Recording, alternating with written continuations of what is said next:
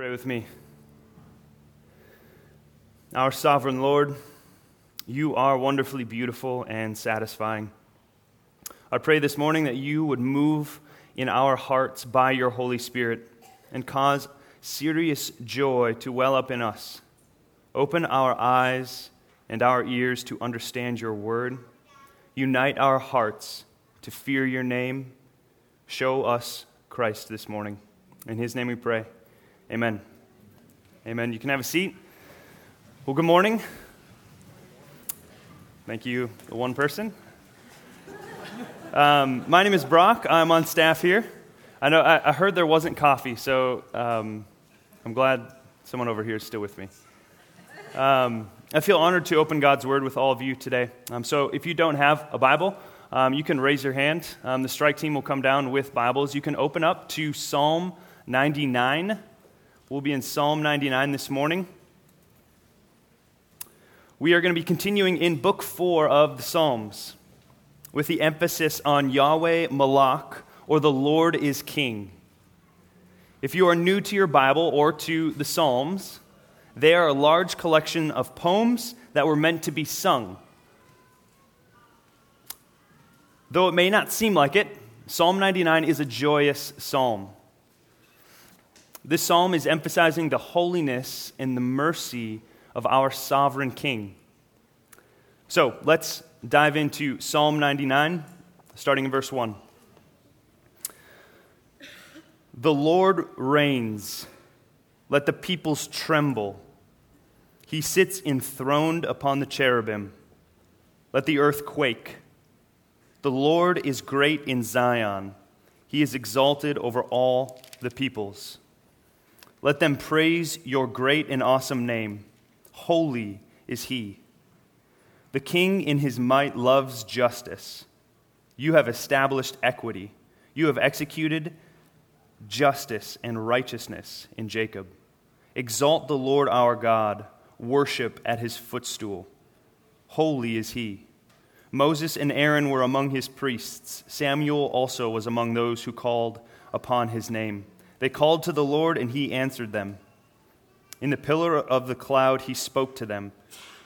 They kept his testimonies and the statutes that he gave him, gave them.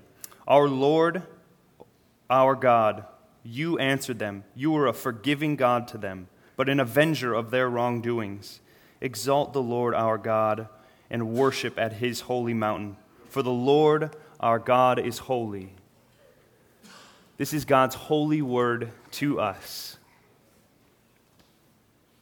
I want to ask a question what comes to mind when you think of God's holiness? Maybe some words that come to mind are mighty, transcendent, pure, sovereign, incomprehensible, all powerful, or any other big words that you can think of. God's holiness is a bit difficult to define. How do you describe his transcendence, his sovereignty, his omniscience, his grandeur, purity, and on and on. In one sense, it does mean set apart.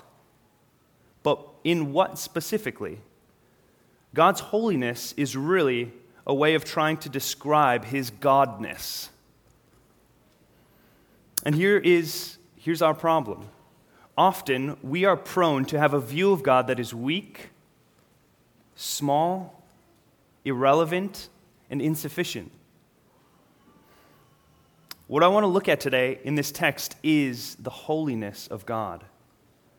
Because when we don't have a proper sense of God's holiness, it hinders the way that we worship Him and the way that we understand ourselves.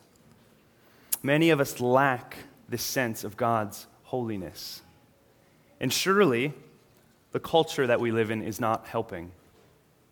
There's almost this cultural rage. Uh, maybe you've seen this against all or any or all authority. Sometimes rightfully so, but most of the times to their downfall. In our culture, by and large, it has become normal to disrespect people who are in authority solely because they are or they have authority over us. And I think this comes from a perceived notion that I am my own authority and I get to decide what is right and what is wrong. Do you see this in our culture? Our culture looks at the people in high positions and wants to notch them down in their authority in order to some way raise ours up.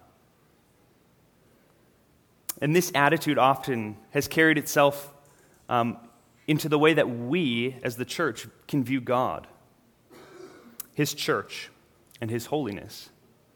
We are prone to notch God down and try to raise ourselves up. And most of the time, we're unaware that we're doing it. We often lack a sense of God's holiness.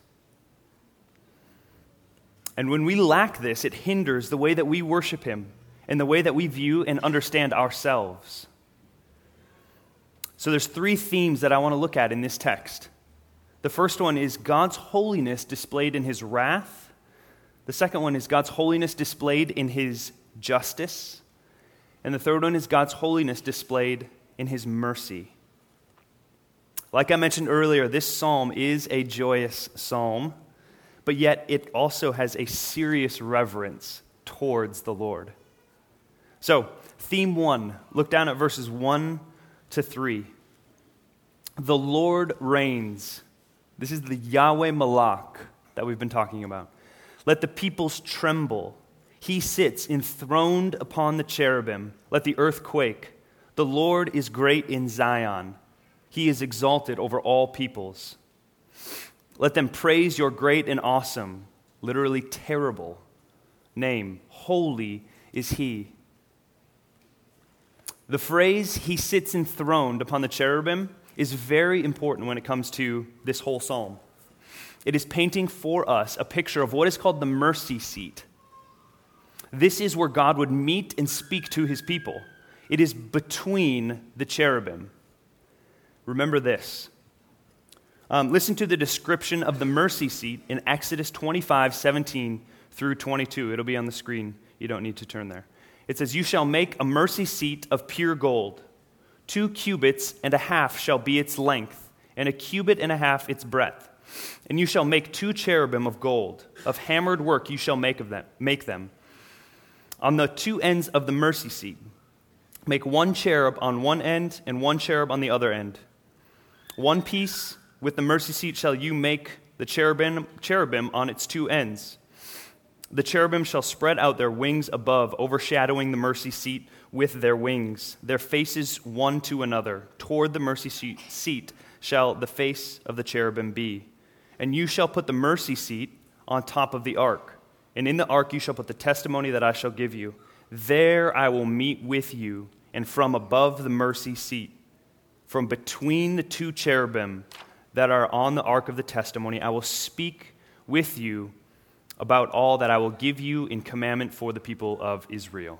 So, this is the picture. The Lord is enthroned above the cherubim. It is the picture of the mercy seat that they would have had in their mind. And what this means is the priest was commanded to go into the temple, into what was called the Holy of Holies, which was the most holy place in Israel because it is where God's presence was most manifest. Here's a linear order, or maybe concentric circles, of the manifestations of God's holiness in Israel from, most, from holy to most holy. So, first you had Israel itself. They were God's people, they were set apart, a holy nation. Then, moving in, then you had um, from among the people, you, were, you had the priests who were set apart for the service in the temple. Then, moving in again, within the, within the temple itself, um, this, the temple was its de- the designated place where God would meet with his people. And inside the temple, you had the first room, which was called the holy place. This is where the priest regularly went in to perform his ritual duties. Then um, there was a second room, and this was called the Holy of Holies, um, which was entered in only once a year by the priest. This, in this room, this is where the mercy seat was and where God spoke to his people. This is the mercy seat that sat between the cherubim. The mercy seat was also where wrath was dealt with. Like I said, once a year, on a day that was called the Day of Atonement, the priest would go into the Holy of Holies with blood from a bull that had been sacrificed and sprinkle it on the mercy seat between the cherubim for the sins of the people. Now, before he went in, the priest had to make atonement for himself and for his household before entering the Holy of Holies, so that he would not die upon entering into the presence of God. So it is here between the cherubim at the mercy seat where God's wrath was dealt with and where God spoke to his people. Friends, we do not have a God who is okay with sin. Rather, he is a wrathful judge towards it, and we are sinners who sin against him every day. Do you have a reverence toward God and his holy wrath? Look throughout this text. Verse 1 says, Let the peoples tremble and let the earth quake. And the end of verse 3, Holy is he. The end of verse 5, again, Holy is he. And the end of verse 9, The Lord our God is holy. Do you have a reverence towards God's holiness when you pray? When you literally are speaking to God before his face? Do you have a reverence towards God when you are reading your Bibles? In Nehemiah 8, Ezra reads God's word to the people, and their response to his reading is they stood, crying out, Amen and Amen, lifting their hands and bowing their heads with their faces to the ground in worship when Ezra was just reading God's word. Do you have a reverence for God's holy word? Or how about coming to church? Is there any reverence for God's holiness that you feel coming here on Sunday mornings to worship together as God's people. There's much of this sort of juvenilization, if I could use that term, of church in America. In many places, it's dumbed down, entertainment focused, with messages that are centered on, around self help and not on Christ. There are many people today, I fear, that have lost a sense of the holiness of God on Sunday mornings. We are warned of this reverence we ought to feel in 1 Corinthians 11 27 through 30 concerning communion. That we ought to take seriously the holiness of God in relation to our utter unholiness and our desperate need of Christ our Savior. Friends, we would do well to meditate on the holiness of God when we pray, when we read, and when we come together to worship. Because we do not have a God who is dismissive towards sin, and we are sinners. Now, like I mentioned earlier, this is a joyful psalm. God's people would have sung this. But when the people would have sung it, it would have not been some chipper um, feel to it. Here, the psalmist has a reverent joy or a serious joy. It is a joy that Devin preached about last week that has it, its foundation in God Himself. Psalm 16:11 says, "In your presence there is fullness of joy, and at your right hand are pleasures forevermore." This is a joy that has a foundation. Our joy ought to be a serious and reverent joy at the holiness and the greatness of our God. Here's an example that might help illustrate this how we feel both this joy and this reverence. Have you ever seen or read about people that climb Mount Everest?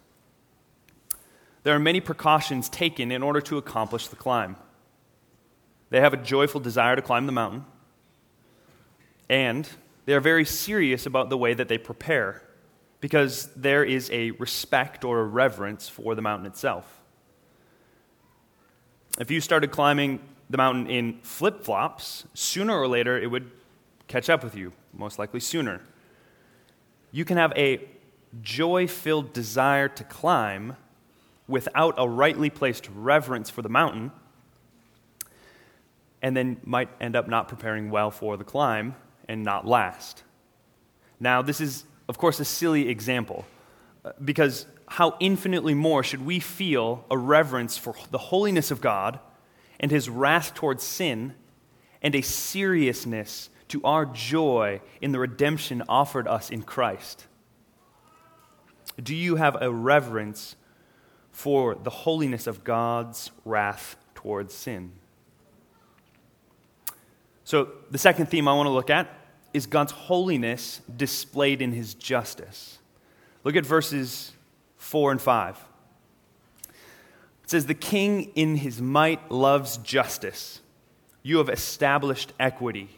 You have executed justice and righteousness in Jacob. Exalt the Lord our God, worship at his footstool. Holy is he. God, in his holiness, loves and delights in justice. This comes from his character, it is a part of who he is. The whole concept of justice was created by him. Everyone has a desire to see justice carried out. This is because we were made in his image. We reflect his character in this way. Nobody is indifferent to justice. Many just disagree on what is just. But our God loves justice, as he defines it, though. This can kind of be a bit of a sticking point for a lot of people today.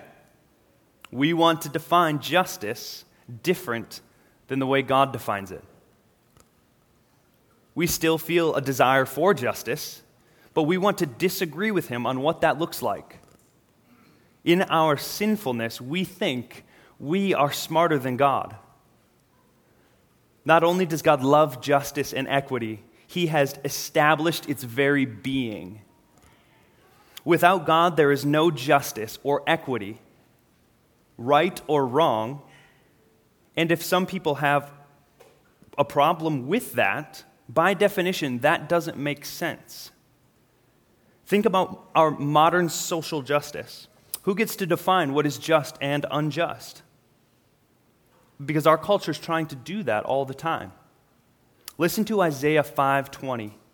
Woe to those who call evil good and good evil, who put darkness for light and light for darkness, who put bitter for sweet and sweet for bitter. The battle today for justice is largely a battle over the dictionary. Who gets to define what is just and unjust, right and wrong? As Christians, we feel the redefinition of terms and the redefinition of justice every day, or at least I hope you do. Our lack of love for justice out of our lack of love for justice, we, as followers of Christ, sometimes can be caught being swayed by the cultural relativism that is all around us. Is being hyper aware to never step on anyone's toes what the Bible means by love and justice? It is not love by any standard to shake hands with unrighteousness. This is where the church ought to call what is just, just, and what is evil, evil, as God defines it. lest we be accused of being the ones in Isaiah 5:20 that call evil good and good evil. How do you use the sword of God's word to fight against a post truth society? Or are you just being swayed back and forth in the society's new dictionary? As Christians, we ought to know our Bibles well so that we can think clearly about what God requires of us and what is truly just. Things like love, joy, peace, patience, kindness, goodness, gentleness, faithfulness, and self control. That's what we pray for. But that, doesn't, but that does not mean that we do not have a backbone when we engage our culture because our God loves justice. And so should we, the way that He defines it. Our God also executes justice for His people. Again, we see God is not dismissive towards sin. He does not sweep it under the rug. In his love for justice, he deals with sin. Remember the mercy seat, the place where God's wrath towards his people was dealt with. God not only deals with his wrath, but also disciplines his people. For example, this psalm, this psalm is a post exilic psalm, which means that God's people were just in exile because of their sin and hardness of heart. God's people ought to be and will be holy, for he is holy. He will keep his people from sin through discipline for their good. Listen to Hebrews 12. The Lord disciplines the one he loves and chastises every son whom he receives. It is for discipline that you have to endure. God is treating you as sons. For what son is there whom the Father does not discipline? For the moment, all discipline seems painful rather than pleasant, but later it yields the peaceful fruit of righteousness to those who have been trained by it. Our God executes justice and righteousness in his people, not by arbitrarily excusing their sin, but by dealing with it and disciplining them as his beloved children. For our God loves justice. Our God also loves mercy. This is the third theme I want to look at. Look at. So look down at, at verses um, 6 through 9. And here's a question I want you to think about as we read verses 6 through 9. How can mercy be just or holy? How can mercy be just or holy? So, verse 6 Moses and Aaron were among his priests. Samuel also was among those who called upon his name. They called to the Lord, and he answered them. In a pillar of the cloud, he spoke to them. They kept his testimonies and the statute that he gave them. This pillar of cloud that God spoke to Moses and Aaron in is explained in Exodus 13. It was called, sorry, it was a cloud that went before the people of Israel to guide them. It guided them across the Red Sea to Mount Sinai, where uh, when Pharaoh sent them out of Egypt, the women just studied this. In, so these might be making some connections. This cloud represented God's presence with his people and his protection towards them.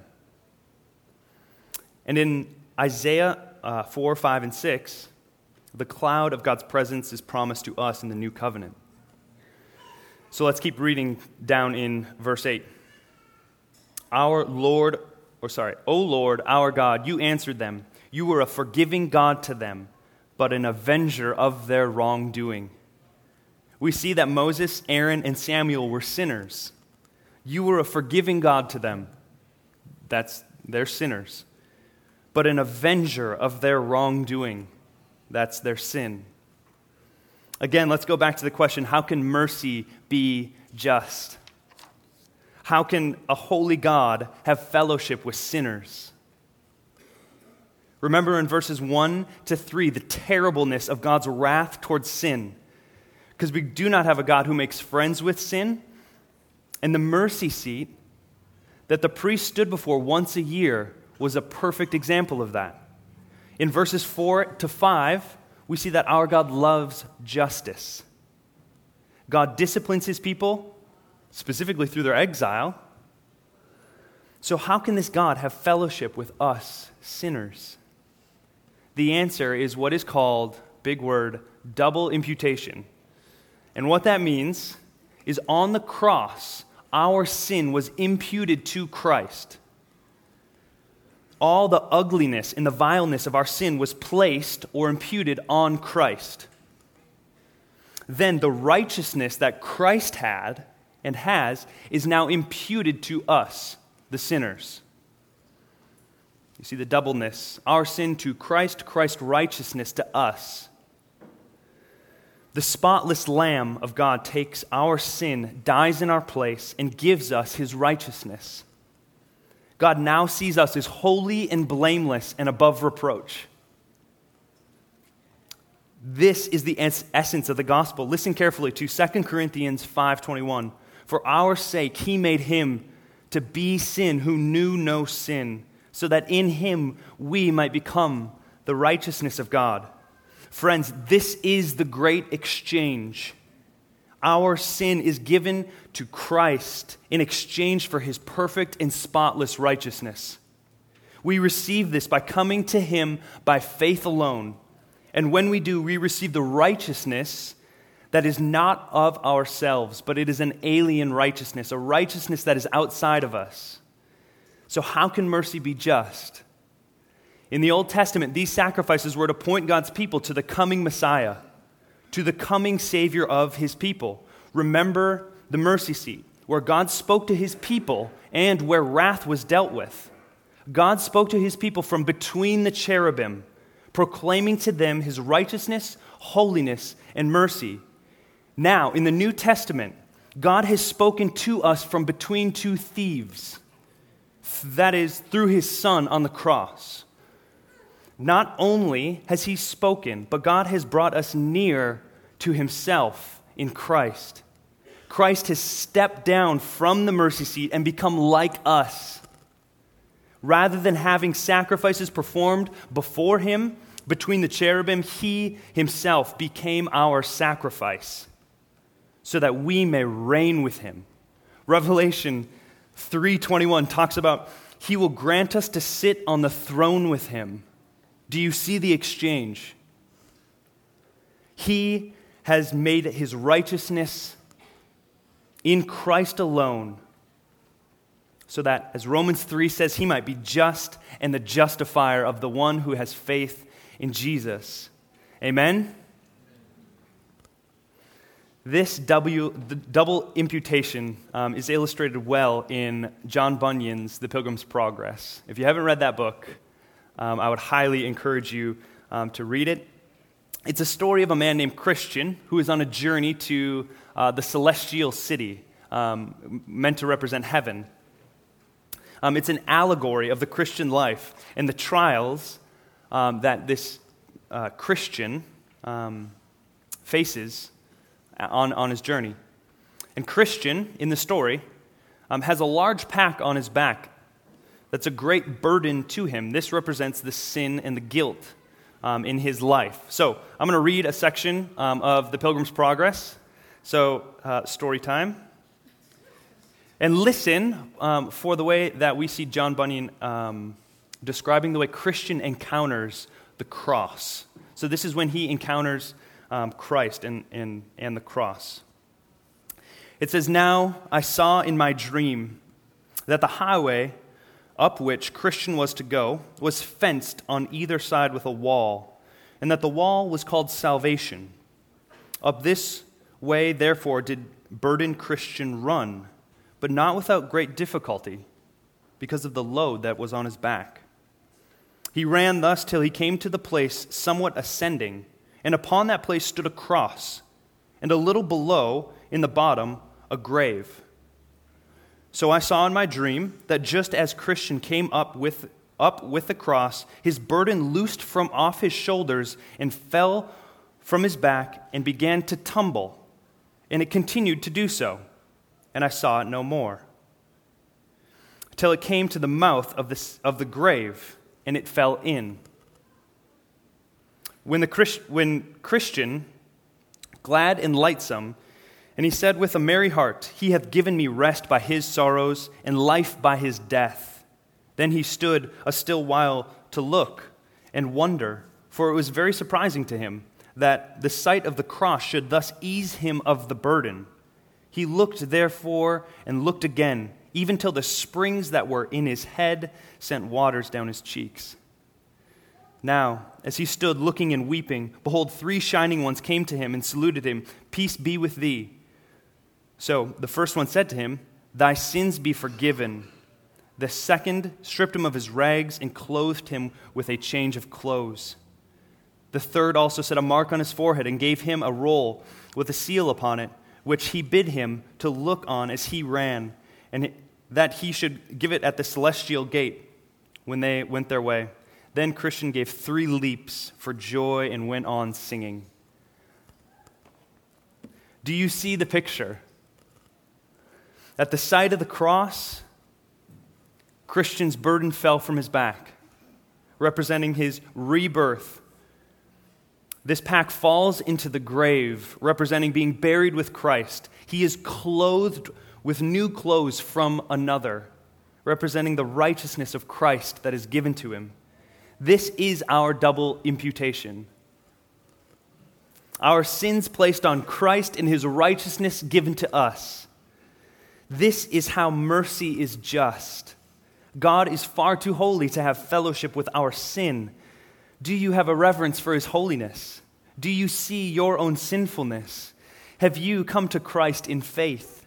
When we lack a sense of God's holiness, we can be blind to what he declares just and what and we will be blind to our own sinfulness. Do you see your need for a savior? Have you come to Christ in faith? If not, then verse 8 is not true for you. God is not a forgiving God to you, but you are still in your sins. He is not avenger of your wrongdoing, at least now, but he will be one day. And we will pay outside of Christ, we'll pay for our sins outside the grace of God. The good news is that the promise of forgiveness in Christ still stands. Our God's name is terrible and awesome. He is holy and just. But, friends, He was also supremely merciful. Look to Christ. See the perfect justice of God against sin and His incomprehensible love for His people. He is a forgiving God to all those who are called. So come to Him by faith and receive the free gift of righteousness in Christ that is offered to you. Come to Christ. Let's pray.